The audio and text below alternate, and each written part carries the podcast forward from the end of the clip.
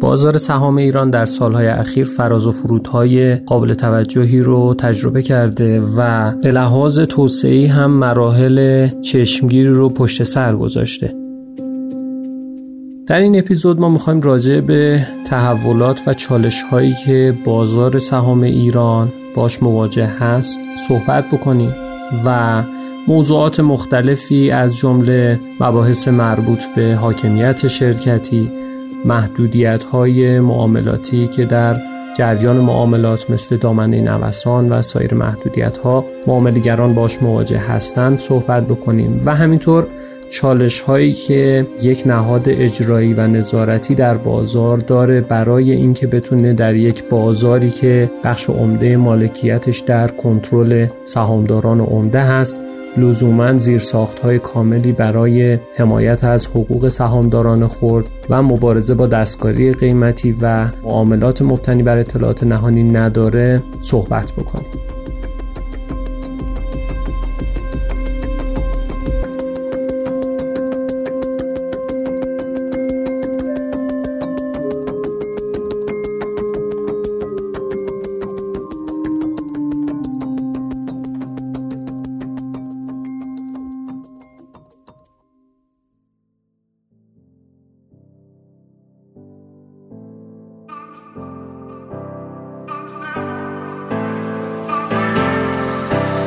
حامی مالی این اپیزود ایرانی کارته ایرانی کارت در راستای مسئولیت اجتماعیش حامی مالی بسیاری از پادکست های فارسی زبان در تابستان 1401 شده. قطعا شما هم اسم ایرانی کارت رو بارها شنیدید ولی ممکنه ندونید ایرانی کارت دقیقا چی کار می‌کنه. ایرانی کارت وبسایتی با بیش از نیم میلیون کاربر و بیش از 90 خدمت مختلفه که تلاش می‌کنه شما رو به دنیا متصل کنه. مثلا شما می‌تونید از طریق ایرانی کارت از وبسایت آمازون خرید کنید. می‌تونید پرداخت های ارزیتون در سایت های بین المللی رو انجام بدید. ارز دیجیتال بخرید و یا از gift card های اسپاتیفای و پلی استیشن و آیتیونز برای ارتقای اکانت های خودتون استفاده کنید. در یک کلام با استفاده از خدمات ایرانی کارت زندگی متفاوت و راحت تری رو تجربه می کنید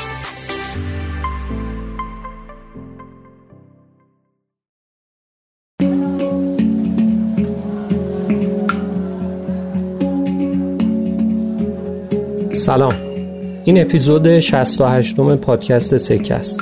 پادکست سکه پادکست اقتصادیه که کاریست از دانشجویان دانشکده اقتصاد دانشگاه تهران. من علی ابراهیم نژاد هستم و مهمان امروز ما جناب آقای میسم فدایی هستند.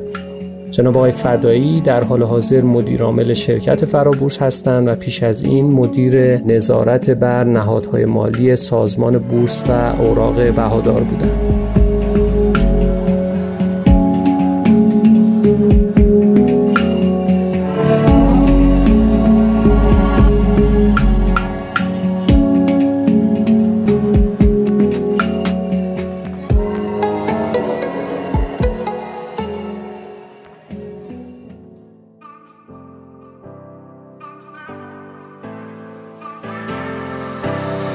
همه ما شاهد تغییرات زیاد و رشد سریع بازارهای مالی طی چند سال اخیر بودیم و دیدیم و شنیدیم که چه فرصتهایی رو تونسته خلق کنه.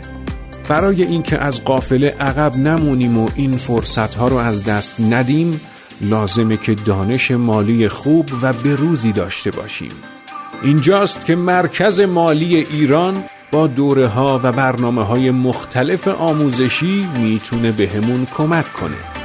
دوره های آموزشی عمومی آمادگی شغلی بازار سرمایه دوره های آمادگی آزمون های حرفه‌ای داخلی و خارجی برای فعالان بازار و دوره های سازمانی برای تمام شرکت هایی که به نحوی با بازار سرمایه در ارتباط هستند از جمله خدمات مرکز مالی ایرانه. برای آشنایی بیشتر حتما یه سری به وبسایتشون به نشانی ifc.ir بزنید. همچنین مخاطبان پادکست سکه با کد IFC.سکه می‌تونن از تخفیف خرید ده درصدی هم استفاده کنن. با تشکر از مرکز مالی ایران حامی مالی این قسمت از پادکست سکه.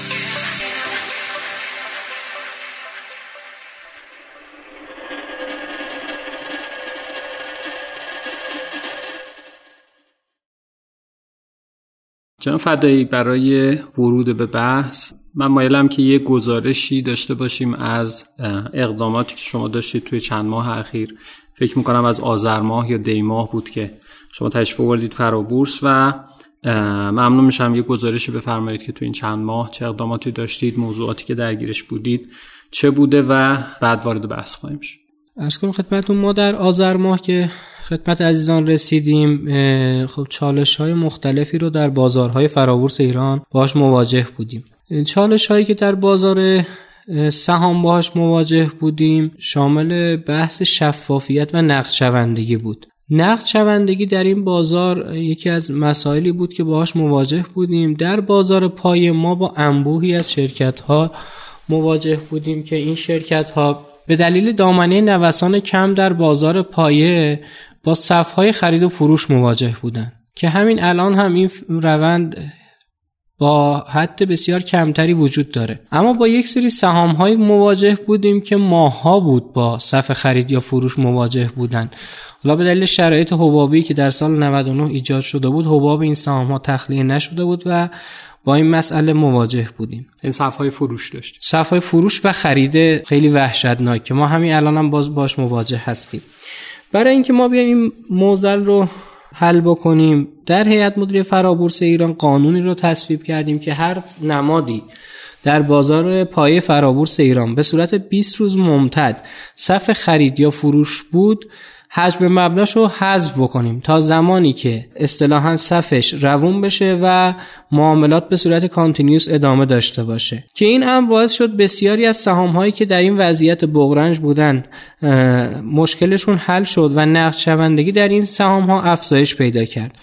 در حال حاضر که من در خدمت شما هستم ما فقط تعداد 10 تا سهم تقریبا داریم که با صف خرید همچنان مواجه هستند که برای اینکه ما این صف خرید این سهام ها رو هم بهبود بدیم از هیئت مدیره سازمان بورس درخواست یک مصوبه ای رو کردیم که در این مصوبه در صورتی که یک سهم سی روز به طور ممتد صف خرید یا فروش بود درخواست برگزاری auction داده بشه به هیئت مدیره فرابورس و در صورتی که هیئت مدیره فرابورس تایید کرد بتونه auction برگزار بشه که این مصوبه در هیئت مدیره فرابورس مصوب شده و برای تصویب به سازمان بورس داده شده. موضوع دیگری که در خصوص بحث نقدشوندگی باهاش مواجه بودیم توقف طولانی مدت نمادها بود که ما در سال 1401 یک برنامه ویژه و مدونی برای بحث بازگشایی این نمادها ارائه دادیم. چون این نمادها به صورت خاص و ویژه‌ای متوقف شده بودن و دلایلشون یک دلایل خاصی بود ما مجبور بودیم که یک پلن ویژه‌ای برای اینها ارائه بدیم. با تعاملی که با سازمان بورس و اوراق بهادار داشتیم ما اومدیم برای گشایش هر کدوم از این نمادها یک پلن مجزا دادیم. و برخی از این نمادها نمادهای غیر بانکی بودن که خود سازمان بورس داره در خصوصش تصمیم می‌گیره. برخی از نمادها هم نمادهای بانکی بودن مثل نماد بانک آینده و بانک دی. که با توجه به شرایط خاص این دوتا بانک ما با تعاملی که با بانک مرکزی و سازمان بورس داریم دنبال روش هایی هستیم که هم مشکلات این بانک ها رو بتونیم حل بکنیم و هم اینکه گشایش نماد صورت بگیره. در خصوص نمادهای غیر بانکی مثل پتروشیمی های ممسنی دهتش کازرون و برخی نمادهای دیگری که به دلایل ابهام بسته شدن اینها رو هم داریم با سازمان بورس تعامل می‌کنیم که با یک روش های باز بشه. یک سری نماد هم داریم که به دلیل حکم قضایی بسته شدن که در خصوص حکم قضایی هم ما نامه ای رو داریم تهیه و تدوین می‌کنیم که در این نامه ما دلایل بسته شدن رو برای مقام قضایی تشریح بکنیم و خواهش بکنیم با سازوکاری که مقام قضایی مشخص می‌کنه بتونیم این نمادها رو گشایش بدیم. علاوه بر این ما در راستای توسعه نقد شوندگی در بازار سرمایه از تمامی پتانسیل های قانونی که امکان رسیدن استاندارد ریس ساختارهای بازار فرابورس به بازارهای بین المللی داشت رو استفاده کردیم. یکی از مهمترین پتانسیل هایی که پیدا کردیم این بود که در دستورالعمل بازارگردانی که سازمان بورس مصوب کرده بود به هیئت مدیره بورس و فرابورس این اختیار داده شده بود که در سهام هایی که دارای بازارگردان هستند با یک شرایطی امکان حذف حجم مبنای کاهشش وجود داشته باشه. ما اومدیم این مصوبه رو در هیئت مدیره فرابورس تصویب کردیم که نمادهایی که در سه ماه گذشته بیش از دو برابر حجم مبنا معامله شده باشن حجم و دارای بازارگردان باشن حجم مبناشون رو حذف کردیم. به حمدالله من امروز که در خدمت شما هستم 46 نماد در فرابورس ایران حجم مبنا ندارم و هیچ خلالی هم در بحث معاملاتشون به حمدالله پیش نیومده و یک نقش شوندگی بسیار خوبی رو ما در این نمادها شاهد هستیم که در ماهای آتی هم انشالله این روند ادامه دار خواهد بود. در خصوص پتانسیل هایی که در دستورالعمل بازارگردانی هست ما موارد دیگری هم داشتیم من جمله اینکه دامنه مزنه بازارگردان ها رو افزایش دادیم که بازارگردان ها تاثیر کمتری روی روند سم ها بذارن. این رو داشتیم. بحث اینکه بازارگردان بتونه در شرایطی دامنه نوسان رو افزایش بده. ما یاز... سه تا متغیر مشخص کردیم. سه تا متغیر شامل بیدست اسپرد تعداد روزهای صف خرید و فروش و میزان فعالیت بازارگردان.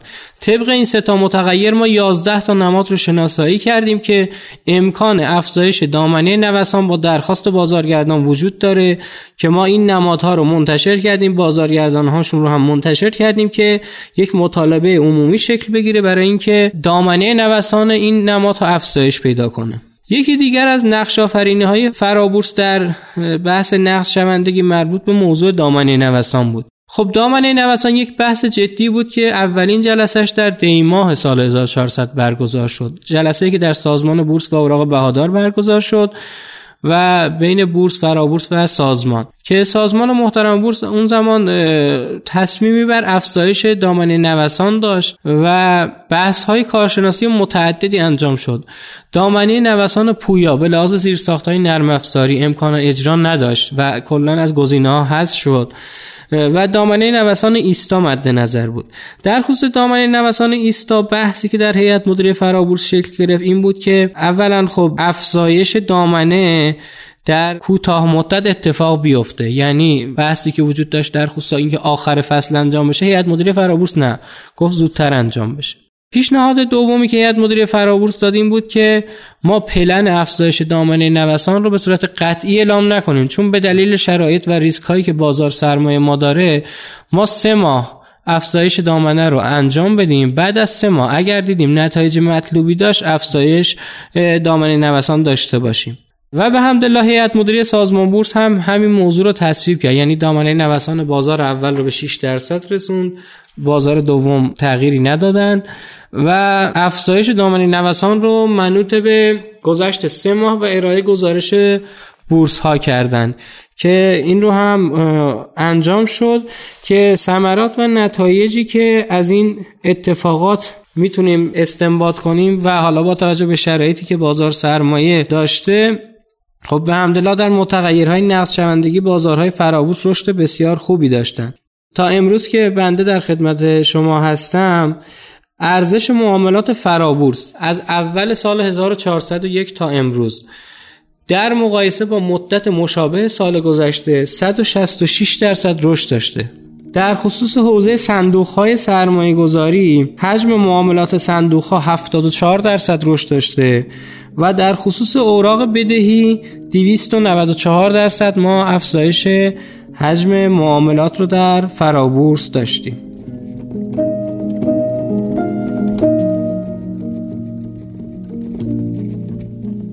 اگر به علم اقتصاد علاقه دارید و مشتاق این هستید که با برخی کاربردها و یافته های جدید علم اقتصاد آشنا بشید توصیه می کنیم که در مدرسه تابستانی دانشکده اقتصاد دانشگاه تهران شرکت کنید. در این دوره جمعی از بهترین اساتید ایرانی داخل و خارج کشور دعوت شده تا یافته های جدید و کاربردی علم اقتصاد رو با افراد علاقمند به اقتصاد به اشتراک بگذارند و خیلی از اساتیدی که در این دوره حضور دارند افرادی بودند که ما در پادکست سکه نیز پیشتر افتخار میزبانی از ایشان را داشتیم. برای ثبت نام و دریافت اطلاعات بیشتر توصیه می کنیم که به صفحات مجازی اندیشکده سیاستگذاری اقتصادی تهران مراجعه کنید.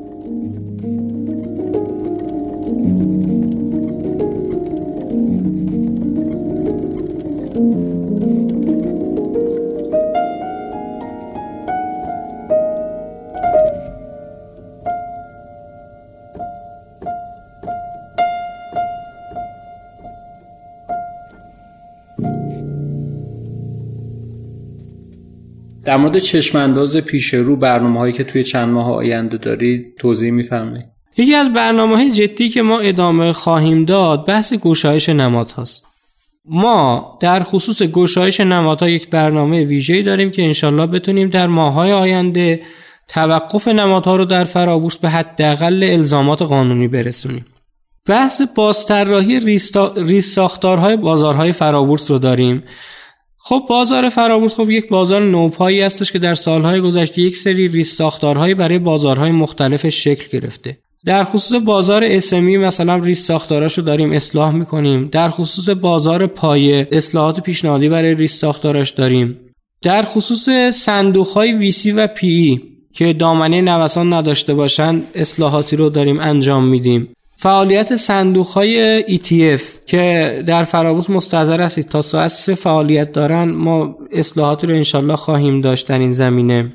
و کلا هر متغیری که کمک کنه بازار ما به استانداردهای جهانی نزدیکتر باشه که در ادامه در بازار اول و دوم پیشنهاد اصلاح دامنه نوسان افزایش دامنه نوسان رو خواهیم داشت و همچنین تا حد امکان حذف حجم مبنا که خود حجم مبنا زایده بحث دامنه نوسان هستش که انشالله تا حد امکان این رو حذف بکنیم و بتونیم نقد شوندگی رو افزایش بدیم.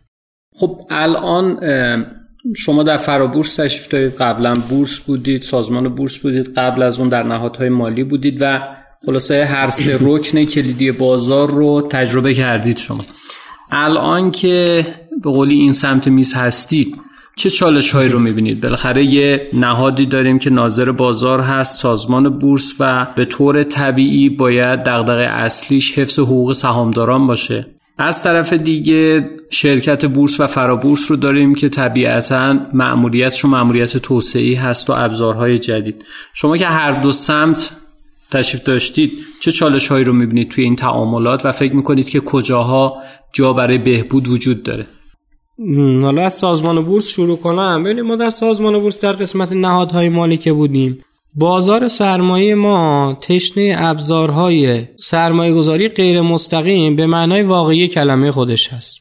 ابزاری که واقعا مشتریشو در بازار داشته باشه. ببینید ما مثلا یک زمانی اومدیم در تامین سرمایه لوتوس که بودم صندوق طلا رو راه اندازی کردیم. این صندوق خب اینقدر صندوق جذابی بود که خود به خود رشد کرد توسعه پیدا کرد. الان خب به عنوان که از ابزارهای جذاب بازار هست. نرخش بنچمارک قرار می‌گیره. روش آتی و آپشن تعریف میشه. یا ابزارهای دیگری که به طور مثال ETF های ثابت رو که ما راه اندازی کردیم ETF صندوق اعتماد که راه انداختیم. الان خب یک ابزار بسیار پویا هست. بحث کشف و منیجمنت اهالی بازار رو داره و اینها. سازمان بورس باید نقش توسعه خودش رو همچنان به نظر من حفظ بکنه. در کنار اون بحث حمایت از سهامداران رو خورد. در خصوص بورس ها به نظر من بورس و فرابورس باید تا حد امکان داور خوبی باشن. به این مفهوم که اولا باید یه کاری بکنن که بازی متوقف هیچ وقت نشه. یعنی بحث ابهاماتی که در نمادها ایجاد میشه باید تا حد امکان با روش های بیزینسی و مبتنی بر واقعیت حل کنن. بستن نماد ساده ترین کار و در عین حال به نظر من یکی از اشتباه ترین کار هست اینکه شما نماد رو میبندید خب مدیر اون بنگاه اقتصادی که هیچ تنبیه نمیشه. اون بنگاه اقتصادی که داره کار خودش انجام میده و داره پیش میره. شما چه کسی رو تنبیه داری می‌کنید؟ سهامدار خرد رو سهامدار عمده هم که کاری نداره سهامدار عمده نماد باز باشه یا بسته باشه براش هیچ تفاوتی نمی‌کنه بنابراین اینکه متصل متوسل بشیم به بستن نماد این کار کار اشتباهیه باید بورس ها شامل بورس و فرابورس باید معاونت ناشرانشون باید تلاش بکنن که با تعامل با تصمیم گیران اون حوزه بیان نمادها رو همیشه باز نگه دارن. و با ناشران تعامل کنن در, در این زمینه. یه, یه در واقع نگاهی که به بحث بستن نمادها هست در راستای همین نکته که فرمودید اینه که راجب یه نماد خاص بالاخره از دو حال خارج نیست. یا مدیران شرکت اطلاعاتی رو دارند که بازار نداره.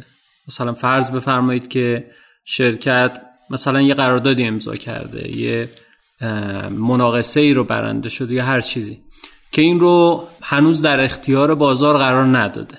خب اگر اینطور باشه طبیعتا منطقی برای توقف نماد وجود نداره. چرا؟ چون اون مدیر وظیفه قانونیش این است که بلافاصله اون اطلاعات رو به بازار مخابره بکنه و به صورت عمومی افشا بکنه. اگر هم یه ابهامی هست که خود اون مدیر هم راجع بهش بی اطلاعه. یعنی مثلا فرض بفرمایید که یه شوک اقتصادی هست یا تصمیمی است که قرار در دولت گرفته بشه باز اینجا هم منطقی برای بستن نماد وجود نداره. یعنی از یه دیدگاه میشه گفت که واقعا بستن نماد توجیهی نداره. عرض می‌کنم یا مدیر اون اطلاعات نهانی رو دارد که بعد بریم مدیر رو پیگر بکنیم. بله, بله که چرا این بله. اطلاعات رو افشا نمی‌کنه؟ اگر هم اطلاعاتی نداره و یه ابهامی است که هم در واقع اینسایدرهای بنگاه و هم سرمایه گذاران بیرونی همه دارن اونجا هم باز منطقی برای توقف نماد نیست. بله. اتفاقا ما امروز ظهر کمیته تخلفات ناشرانمون رو داشتیم. تخلفات یکی از ناشرین دقیقا همین فرمایشی بود که حضرت علی داشتید که مثلا یه اطلاعات نهانی بسیار مهمی بوده. و کلا بحث جلسه بر این بود که آیا این را بالاخره هیئت مدیره می‌دانسته نگفته یا نمی‌دانسته و نگفته. در هر صورت اگر می‌دانسته و نگفته که خب قطعا هیئت مدیره متخلف است. اگر نمی‌دانسته و این موضوع اینقدر تاثیر سود و زیانی هنگفتی روی سود بنگاه داشته باشه. خب باز هم بالاخره قاصر و مقصره یعنی خیلی فرقی نداره و ثمرش اینه که به سهامدار خورد واقعا ضربه وارد شده.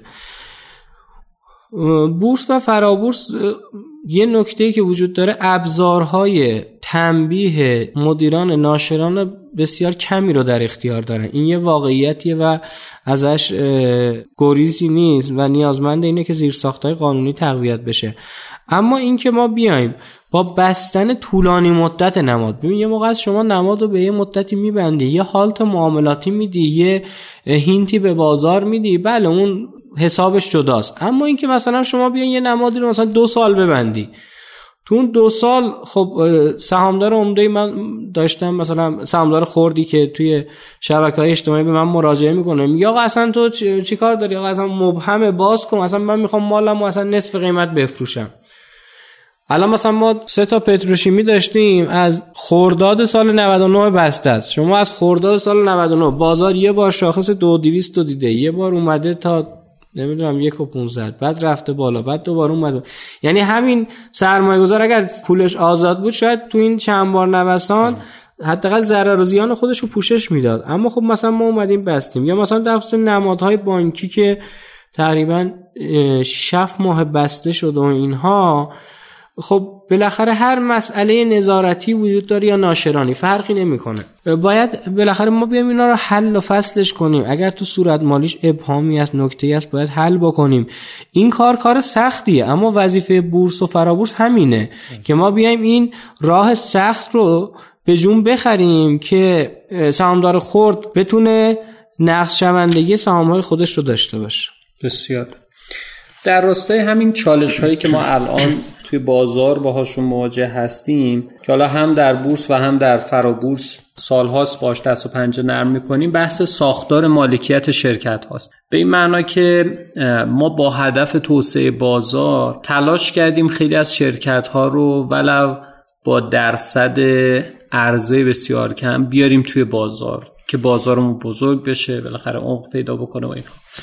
منتها اتفاقی که عملا افتاده این هست که ما تعداد زیادی شرکت هایی رو داریم که بخش کوچیکی از اینها واقعا داره معامله میشه و در نتیجه عملا یک ساختار مالکیت بسیار متمرکزی دارند که اون سهامدار عمده یا کنترلی اون در واقع همه امورات بنگاه رو داره مدیریت می‌کنه و سهامدار خورد هم عملا هیچ ابزار جدی برای دفاع از حقوق خودش رو نداره. به عبارت دیگه ما طراحیمون در بازار به نحوی بوده که ساختار مالکیت ساختار متمرکزی است که حالا البته علت های خاص خودش رو داره نمی‌خوایم الان روی اون بحث بکنیم. ولی به هر حال این رو برتابیدیم در بازار که عمده شرکت های ما ساختار مالکیت متمرکز داشته باشن.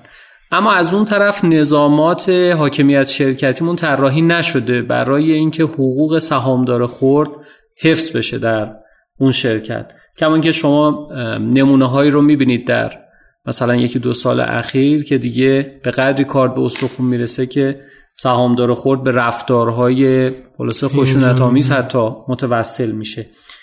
برای این موضوع فکر می‌کنید راهکاری وجود داره؟ چه کار میشه کرد که ما از یک طرف شرکت ها رو از دست ندیم. یعنی خیلی سختگیری نکنیم چون بالاخره این شرکت ها سهامداران عمده ای دارن که شاید خیلی هم خیلیاشون علاقه به حضور در بازار نداشتن و چه بسا به اجبار و الزام دولت اومدن سهامشون عرضه کردن. از اون طرف حقوق سهامدار خود رو هم بتونیم حفظ بکنیم.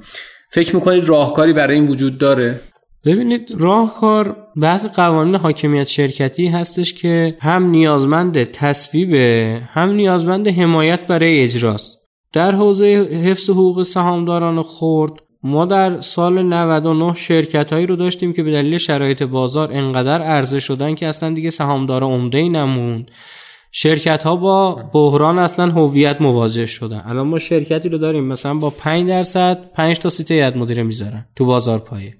از اون ور هم با شرکت های مواجه هستیم که 90 درصد شرکت در اختیار یه فرده. اصلا تو مجمعی که بقیه باشن نباشن و اینها خیلی منطقی نداره. اشکال دیگری هم داریم. مثلا اشکال دیگری داریم که به ظاهر می‌بینی شرکت هیچ متولی نداره اما با وکالت نامه های متعدد می‌بینیم مثلا 90 درصد یه شرکتی که سهامدار درصدی نداره دست یه نفره. یا مثلا با دور زدن قوانینی که برای سهامداری بانک ها یا بیمه ها وجود داره. این ببخشید من فرمایشتون رو قطع می‌کنم چون نکته خیلی مهمی رو اشاره کردید. ببینید ما در واقع میشه گفت با این پارادوکس روبروی بازار ما که اگر بخواد بره همین ساختار مالکیت متمرکز رو که وضعیت فعلی هست بپذیره این تعارض منافع بین سهامدار عمده و خرد چالش ایجاد می‌کنه کما اینکه نمونه هاش رو می‌بینیم در بازار. اگر هم بخواد بره به سمت یک ساختار مالکیت کاملا پراکنده که فرمودید توی بعضی از نمادها حالا به دلایل این اتفاق افتاده خلع حاکمیت شرکتی اونجا کاملا محسوسه. یعنی انگار شرکت به قولی بی صاحبه و این سهامداران خرد نمی‌تونن یه مکانیزمی رو پیدا بکنن برای اینکه اعمال حاکمیت شرکتی بکنن بر بنگاه. به نظر میاد ساختار و مکانیزمی که توی بازارهای دیگر برای جبران این خلع در واقع تونستن استفاده بکنن نهادهای مالی هست. یعنی فرض بفرمایید افراد پولشون رو می‌گذارن در مثلا صندوق های سرمایه گذاری مشترک و اون صندوق های سرمایه گذاری مشترک هستند که به نیابت از این سهامداران خرد میرن و مثلا در مجامع شرکت ها اعمال حاکمیت شرکتی می‌کنن. ما آیا در واقع برنامه مدونی داریم برای اولا توسعه نهادهای واسط مالی که سرمایه گذاری غیر مستقیم باشه؟ بله. و دو تقویت حاکمیت شرکتی در اون نهادها که مطمئن بشیم منافع سرمایه گذاران خرد رو در واقع توی شرکت ها پیگیری می‌کنن بله. ما در فرابورس ایران در تایید فرمایشی که از رتالی داشتید ما دو تا عرضه داشتیم. روز چهارشنبه و روز سهشنبه. این دو تا عرضه رو حجم حالا مبلغ عرضهشون 200 میلیارد تومان و 100 میلیارد تومان بود. اگر ما می‌خواستیم این دو تا عرضه رو به عموم عرضه کنیم شاید نفری 100 هزار تومان می‌رسید. ما با چند تا چالش مواجه می شدیم یه چالشمون چی بود؟ یه چالشمون این بود که اصلا این سم رو عرضه نمی‌کردن اونایی که تو ارز اولیه خریده بودن. و ما با بحران پروژه شدن سهم مواجه بودیم. دومین موضوع همین فرمایش حضرت علی بود که این ده درصدی که از شرکت عرضه شده بود این به لحاظ اینکه بیاد تو شرکت نقش آفرینی بکنه تو مجامع نقش آفرینی بکنه انگیزه کافی نداشت. ما اومدیم چیکار کردیم؟ اومدیم اینها رو به صندوق های سرمایه گذاری دادیم. به صندوق های سرمایه گذاری دادیم و گفتیم که هر صندوقی می‌تونه ده درصد این ارزه رو بخره. یعنی چی؟ می‌تونه یک درصد شرکت رو بخره. این همون مشکل بحث پروژه شدن سهم رو حل کرد. دومین موضوع این بود که صندوق انگیزه بیشتری برای کشف قیمت درست پیدا کرد. خیلی جالب بود. ما در یکی از ارزه هامون 135 تا صندوق شرکت کردن اما 19 تا صندوق ارزه رو تونستن خریداری بکنن. انگیزه بیشتری برای کشف قیمت درست پیش اومد. و موضوع سوم هم این حالا این کسی که این سهم رو خریده ما گفتیم 50 درصد ای هم که می‌خری تا سه ماه نمی‌تونی بفروشی. بعد از حالا سه ماه احتمالا اگر سهم بنیادی باشه و صندوق اون خریداری کرده باشه و به یک مجمعی بخوره احتمالا اون صندوق انگیزه زیادی برای اینکه بره تو اون مجمع بالاخره حرف خودش رو بزنه حرف سهامداری خودش رو بزنه رو داشت دارد. یک مدل دیگه ارزه داریم که انشالله به زودی در ارزه های آیندهمون انجام خواهیم داد. کشف قیمت 50 درصد ارزه توسط صندوق ها و تخصیص 50 درصد مابقی ارزه به سهامداران خورد به نسبت حالا سفارشی که می‌گذارن. که این هم باز خواهد شد اون نکته که حضرت علی فرمودی توش به خوبی انجام بشود. که این کاری که ما انجام دادیم می‌تونه تا حدودی این موزل رو برطرف کنه. اما ما فارغ از اینها برای شرکت های موجودمون که الان داریم نیازمند قوانینی هستیم که صندوق ها رو تشویق بکنه به این موضوع که ما الان در این زمینه خلق قانونی داریم. یعنی در واقع صندوق ها حاکمیت شرکتیشون درست بشه. بله دقیقا. صندوق ها حاکمیت شرکتیشون درست بشه و اینکه بالاخره ببینید باید حمایت خوبی از این موضوع انجام بشه. ببینید ما یکی از معضلاتی مثلا تو بحث سهام عدالت داریم همینه که ما صندوق هامون نتونستن نقش آفرینی بکنن. معدود صندوقایی داشتیم که رفتن تو شرکت ها seat گرفتن و اینها اما باید سیاست گذاری درستی هم بشه که سوء استفاده از این موضوع نشه. یعنی اینکه seat گرفتن و ورود کردن به هیئت مدیره شرکت ها باعث سوء استفاده افراد نشه. دقیقا. یعنی سهام عدالت یه مثال خوبی است از اینکه شما اگر سرمایه گذاری غیر مستقیم انجام بدهید ولی زیر ساخت های حاکمیت شرکتی اون نهادهای مالی که واسط هستن رو درست اصلاح نکنید این کار نمی‌کنه دیگه. یعنی ما در سهام عدالت تلاش کردیم از طریق حالا شرکت های سرمایه گذاری استانی و تعاونی ها عملا یه سرمایه گذاری غیر مستقیم از سمت مردم در این شرکت ها به نوعی میشه گفت داشته باشیم یا مالکیت غیر مستقیم داشته باشیم. اما اتفاقی که افتاد این بود که چون خود این شرکت ها در واقع ساختار حاکمیتی مناسبی نداشتن نتونستن به درستی حقوق سهامداران رو رعایت بکنن. بسیار عالی. حالا بحث حاکمیت شرکتی واقعا بحث مفصلی است و خیلی خیلی میشه راجبش صحبت کرد. مونتا به نظرم موضوعات جذاب دیگری هم وجود داره که ما راجبشون صحبت بکنیم. یه چالش دیگه ای که حالا من می‌خوام بهش اشاره بکنم رفتاری است که اخیرا به نظر می‌رسه دولت در قبال شرکت های حاضر در بورس و فرابورس داشته. و اون هم اینکه به نظر می‌رسه توجه دولت مردان به سوداوری بالا این شرکت ها جلب شده. اگر بخوایم به گذشته برگردیم شاید این ادامه یک روندی است که ما سالهای سال در دولتمون می‌دیدیم و اون هم اینکه دولت در واقع به مسابه یک موتور توزیع حالا بگیم رانت یا مواهب در اقتصاد بوده تلاش می‌کرده در گوشه و کنار این مملکت بالاخره منابعی که هست رو از طرق مختلف توضیع بکنه با هدف حمایت از مصرف کننده و آهاد جامعه.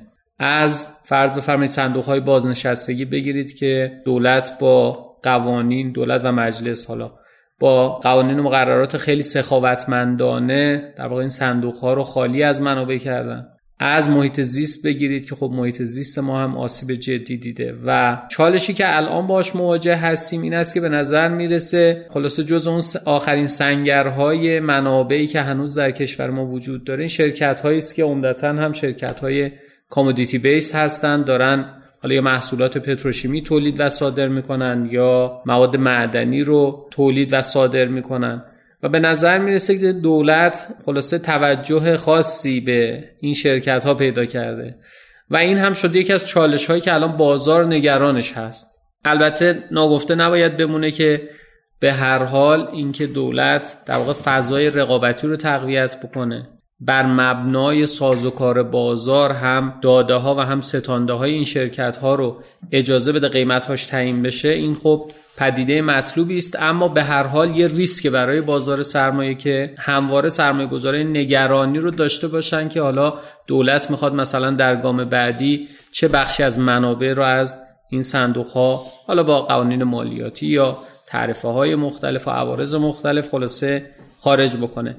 این چشم انداز رو چطور می‌بینید؟ آیا شما هم معتقدید که این یکی از ریسک های بزرگی بازاره فکر می‌کنید چه کار میشه کرد برای اینکه این در واقع نگاهی که به نظر می‌رسه الان وجود داره منجر به آسیب زدن به بازار و فرار سرمایه نشه؟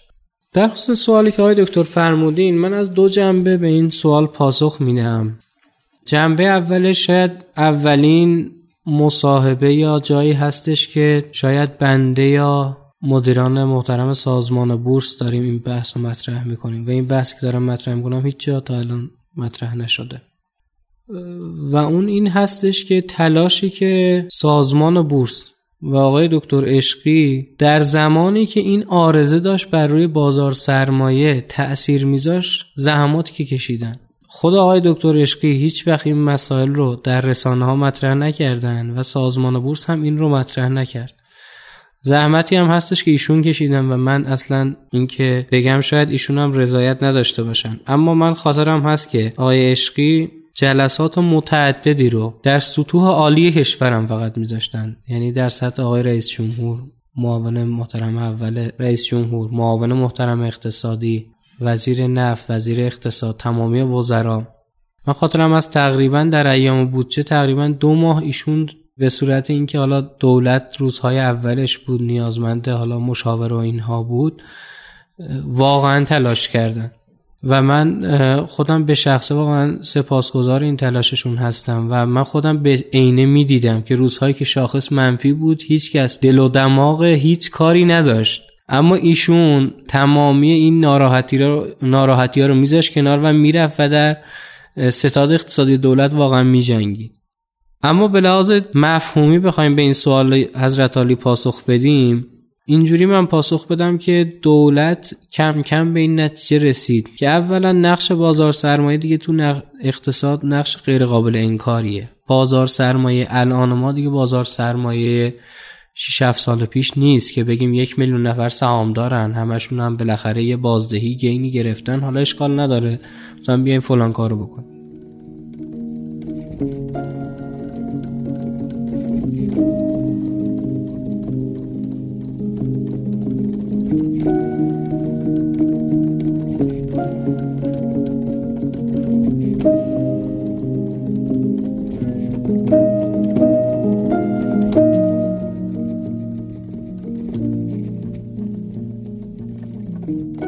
دومین موضوع بحث این هستش که ساختار سهامداری بازار سرمایه شما بیاین بررسی کنین. سرشاخه بسیاری از شرکت ها رو برین بررسی کنین. خود به خود باز به همین نهادهای دولتی می‌رسین که نهادهای دولتی و من جمله صندوق های بازنشستگی. یک حقیقت غیرقابل انکارن. دولت اگر بخواد سود این بنگاه ها رو از این طرف در یه قالبی کم بکنه قطعا در طرف دیگر در پاس کردن تعهداتش به صندوق های بازنشستگی و اینها هم دچار مشکل خواهد شد و دولت بعدا این رو فهمید. بحث بعدی بحث این هستش که ما این صنایعی که سودآور هستن صنایع پیشران اقتصادی کشورمون هم بودن. اگر ما الان اشتغالی داریم اگر ما توسعه داریم اگر تجارت تراز تجاری مثبتی داریم خب اینها از کجا ناشی شده؟ از همین صنایع پیشران ناشی شده. که اگر ما بیایم اینها رو از سوداوری بندازیم خب قطعا دیگه وضعیتی که ما الان در صنعت نیروگاهی باش مواجه هستیم. صنعت نیروگاهی چی شده که مستهلک شده؟ الان تابستون نیومده با قطعیه بر مواجهیم. علتش اینه که سرمایه گذاری توش انجام نشده. اومدیم به صورت مدیریت دولتی باش برخورد کردیم و سود بنگاه ها صفر بوده و نتونستن سرمایه گذاری انجام بدن. الان با این وضعیت مواجهیم. اگر صنعت فولاد اگر صنعت پتروشیمی اگر صنایع معدنی رو هم همین برخورد باش بکنیم قطعا 4 5 سال آینده با یک سری پالایشگاه ها پتروشیمیا صنایع فولادی مستهلک مواجهیم که هم اشتغال رو تحت تاثیر قرار میده هم اقتصاد کشور رو تحت تاثیر قرار میده و هم بحث ارز و مباحث ارزی رو تحت تاثیر قرار میده. بنابراین دولت من به نظرم می‌رسه بعد از زحماتی که سازمان در حمایت از سهامداران خرد کشید با اون context ی که خدمتون عرض کردم که من خاطرم هست. تو بعضی از جلسات آقای دکتر عشقی تحلیل EPS شرکت ها رو می برد یعنی دقیقا میگو میگو مثلا اگر ما این تصمیم را بگیریم دقیقا EPS شرکت یعنی یه بحث کاملا کف بازاری رو داشت می‌رفت توضیح می‌دادن. به قولی اون مباحثی هم که در خصوص بحث خود کلان بازار خدمتون عرض کردم من بعید می‌دونم دیگه دولت در خصوص متغیرهایی که در خصوص صنایع سودآور بازار هست تصمیمات خیلی بگم یه جورایی ناپخته ای بگیره که ضرب زننده باشه. اما خب بالاخره این که بیایم ما قیمت گذاری دستوری رو در همه ابعاد صنایع اصلاح بکنیم این حرف کاملا درستی هست. در خصوص اینکه قیمت ها رو و صنایعمون رو رقابتی بکنیم حرف درستی هست. اما باید این باید با یک نگاه کلام باشه که صنایع پیشرانمون رو ما از سوداوری نندازیم. ما نه انتظار داریم مثل صنعت خودرو باشیم که یک صنعتی باشه که الان زیانده هستش. ما یک عالم همچنان در داخلم مشکل داریم. و نه صنایعی هم باشه که انقدر دیگه یارانه بهش داده بشه سوبسید داده بشه که منافع عموم مردم دچار خدشه بشه. بسیار عالی. خیلی ممنون. یه سوالی که راجع به فرابورس همیشه مطرح بوده اینه که فرابورس قرار بوده فرابورس باشه یعنی یه بازار اوتیسی ولی چیزی که الان فرابورس هست یه بورسه یه اکسچنجه اتفاقا ابزارهای اوتیسی ابزارهای خارج از بورس به شدت جاشون در بازار ما خالیه. یه مثال اگر بخوام خدمت شما بزنم ما الان شرکت های متعددی داریم که اینا منابع مازاد قابل توجهی رو دارن. از اون طرف هم شرکت هایی داریم که به شدت نیازمند تأمین مالی در ابعاد وسیع هستن. و اگر ما می‌تونستیم یک بازاری فرض بفرمایید یک زمین بازی برای انتشار اوراق با سختگیری های خیلی کمتر اما صرفا محدود به سرمایه گذاران نهادی ایجاد بکنیم. که یه شرکتی که شرکت خیلی خوبیه چشمانداز سوداوری خیلی خوبی داره پروژهاش اما لزوما فرض کنید اون چک لیستی که الان برای انتشار اوراق وجود داره که مثلا فرض کنید دارایی های فیزیکی قابل توجهی که وسیقه گذاری نشده باشه یا امثال هم رو نداره لزوما این شرکت بتواند تأمین مالی بکنه و از اون مازادی که در بقیه شرکت ها و هلدینگ ها وجود داره به نوعی خودش رو تأمین مالی بکنه. یا مثلا فرض بفرمایید که در مورد همین صندوق های سرمایه گذاری خصوصی پرایت اکویتی و صندوق های ویسی باز به نظر می‌رسه که ما اون ماهیت اوتیسی بودن یا خارج از بازار بودن اینها رو به نحوی کنار گذاشتیم و تلاش کردیم یه ابزاری که غیر بورسی هست رو به نوعی بورسی بکنیم و بریزیمش توی قالبی که شاید لزوما قالب بهینه نباشه. یا باز مثال دیگه بخوام بزنم در مورد اوراق دولتی. تو خیلی از بازارهای بزرگ دنیا اوراق دولتی بازاری است که عمدتا اوتیسی داره معامله میشه. یعنی سرمایه گذارا سرمایه گذارای نهادی بزرگی هستن که خارج از بورس دارن با همدیگه معامله می‌کنن. برای توسعه اینجور فضاها یعنی فضاهایی که خارج از ساختار به اصطلاح رسمی و شناخته شده بورس هست چه برنامه هایی داره فرا بورس؟ بله. در واقع به نوعی چطور می‌خواد به اون اسمی که براش از اول گذاشته شده اون هویتی که براش از ابتدا تعیین شده بوده به اون برگرده؟ بله. ما دو تا اقدام داریم در این حوزه انجام میدیم. اقدام اول در حوزه سهام هست. اقدام دوم در حوزه اوراق بدهی هست. در حوزه سهام ما دستورالعمل بازار توافقی رو نوشتیم و در هیئت مدیره فراورس هم به همدلله مصوب شده و برای تصویب سازمان بورس ارائه شده. در بازار توافقی ما دامنه نوسان نداریم حجم مبنا نداریم. معاملات کاملا به صورت توافقی و بلوک هستش. بلوک هایی که یک دهم درصد ارزش سهام بنگاه ها با هم معامله میشه. قیمت پایانی و لس پرایس و اینها هم نداریم فقط میانگین ویوب آخر وقت اعلام میشه. و تقریبا تمام زیرساختهایی که یک بازار اوتیسی سهام لازم داره در این بازار دیده شده. که ما بعد از تصویب هم خدمت فعالین بازار ارائه خواهیم کرد و از نقطه نظراتشون استفاده خواهیم کرد. این در حوزه سهام.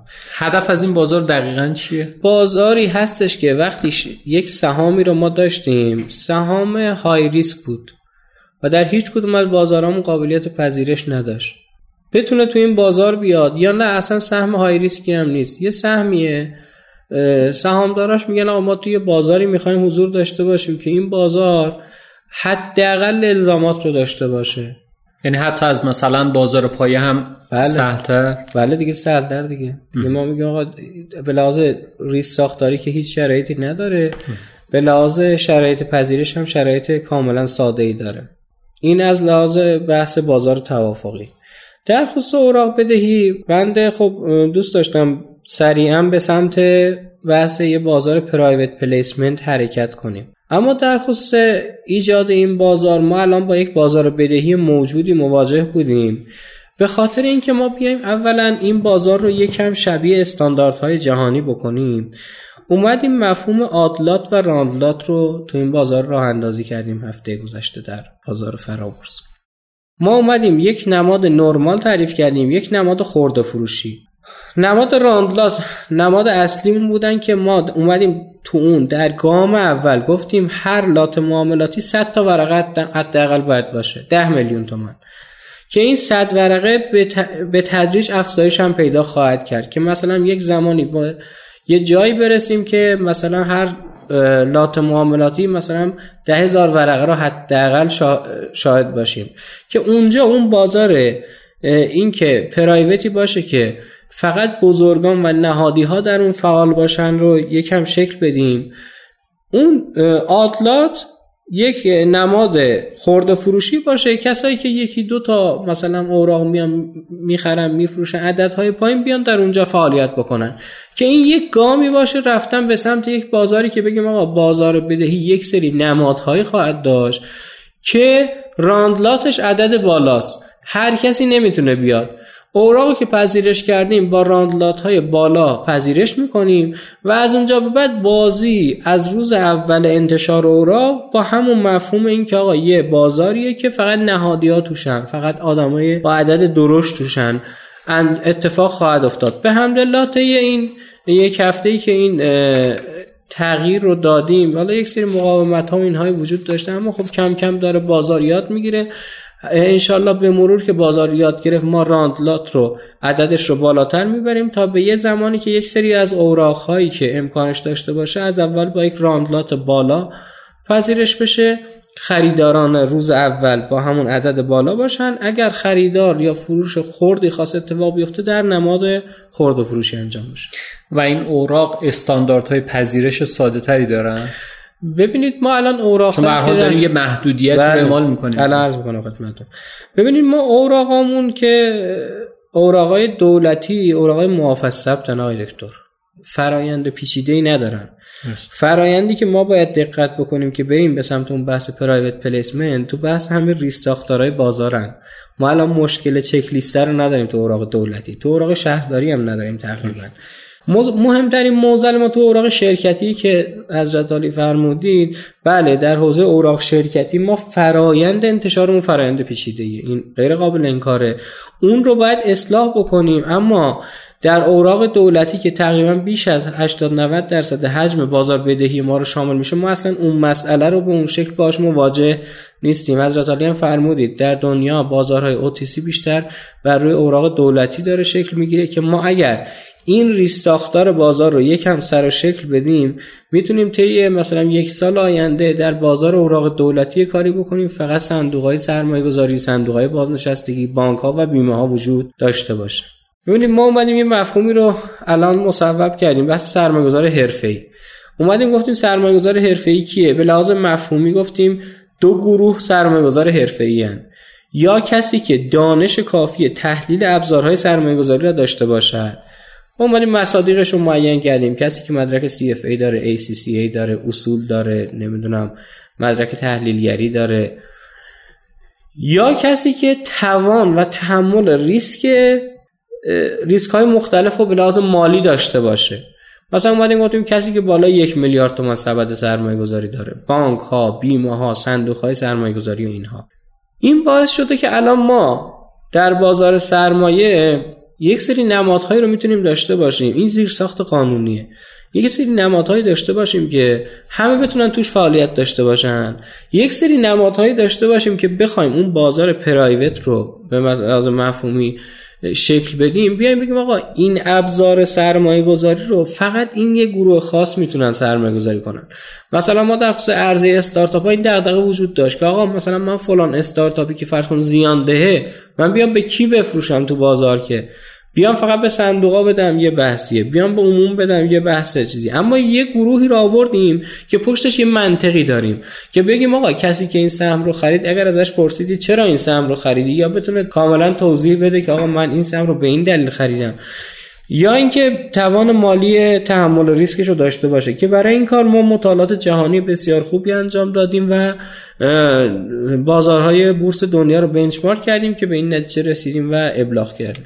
من آخرین سوالم رو هم بپرسم. ببینید یکی از بزرگترین بخش های اقتصاد ایران بخش مسکن هست و ما در حوزه مسکن تقریبا یک قطع ارتباط کامل رو داریم با بازار سرمایه. یعنی حوزه مسکن علا رقم اینکه پتانسیل قابل توجهی داره به دلیل اینکه دارایی ها دارایی های فیزیکی هستن و می‌تونن خیلی خوب در واقع مبنا قرار بگیرن برای بحث تأمین مالی. ارزم به حضور شما که بازار به نسبت کم ریسکی هست با توجه به تجربه رشد قیمت مسکن و نیاز مردم هست. یعنی یکی از چالش های بزرگی که الان در حوزه مسکن وجود داره اینه که هر کدوم از افراد وقتی می‌خوان پسنداز بکنن تا بتونن خاندار بشن به اصطلاح هیچ ابزاری ندارن که اون پسنداز کمشون رو بتونن ایندکس بکنن به بازار مسکن. توی این حوزه به نظر شما چه کارهایی میشه کرد توی بازار سرمایه؟ آیا خود فرابورس تو این زمینه اقداماتی رو کرده که بالاخره عرض کردم یه بخش بزرگ شاید بزرگترین بخش اقتصادمون رو ما بتونیم آشتی بدیم با این بازار سرمایه که داریم و یه ابزار خیلی خوبی است برای در واقع کمک به اون بازار. بله. در این خصوص بحث صندوق املاک و مستقلات رو داریم که خب بحث کلاس دارایی املاک و مستقلاتی که از کلاس های دارایی جذاب معمولا تو اقتصاد تورمی ما. ما صندوق املاک و مستقلات رو وقتی خودم توی سازمان بورس بودم خب بحث فرآیند تصویبش و اینها رو پیش بردیم و به حمدالله تصویب شد. در حال حاضرم بانک های مختلفی به ما درخواست تاسیس صندوق املاک مستقلات دادن یکی از بانک های خصوصی که چهار تا از ساختمون های تجاری خودش رو اتفاقا برای همین موضوع اختصاص داده که ما در فرایند تاسیسش هستیم و امیدواریم بتونیم این فرایند رو کامل بکنیم که صندوق های املاک مستقلات می‌تونن یه پراکسی خوبی برای بحث هج کردن افراد با تورم باشن. در کنار این موضوع خب یکی از پراکسی های اصلی که برای بحث تورم وجود داره خود بازار سرمایه هست که شاخص بازار سرمایه می‌تونه یک هج کننده خوبی برای افراد در مقابل تورم باشه.